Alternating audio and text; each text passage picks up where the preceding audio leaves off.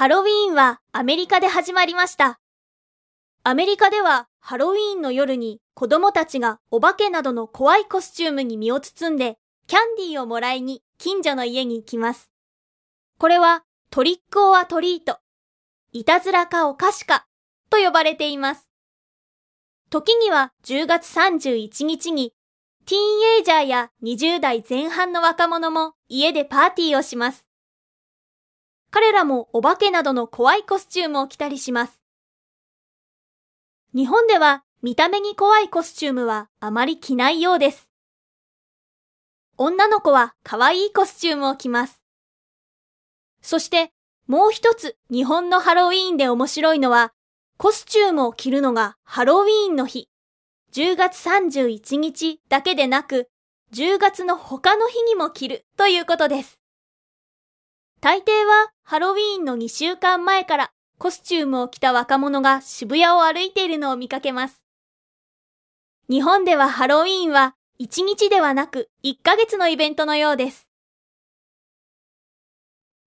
Halloween originated in America. In America, on Halloween night, children dress up in scary costumes and go to houses to get candy.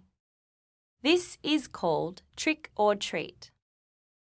Sometimes, on the 31st of October, teenagers and young adults have house parties. They dress up in scary costumes too. In Japan, people don't wear scary Halloween costumes very often. Girls wear cute costumes. And another interesting thing about Halloween in Japan is that people wear costumes not only on Halloween Day, the 31st of October, but also on other days in October.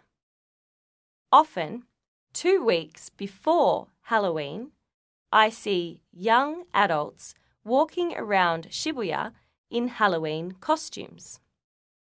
In Japan, Halloween is a month long event, not just one day. Halloween originated in America. In America, on Halloween night, children dress up in scary costumes and go to houses to get candy. This is called trick or treat. Sometimes, on 31st of October, teenagers and young adults have house parties. They dress up in scary costumes too. In Japan, people don't wear scary Halloween costumes very often. Girls wear cute costumes.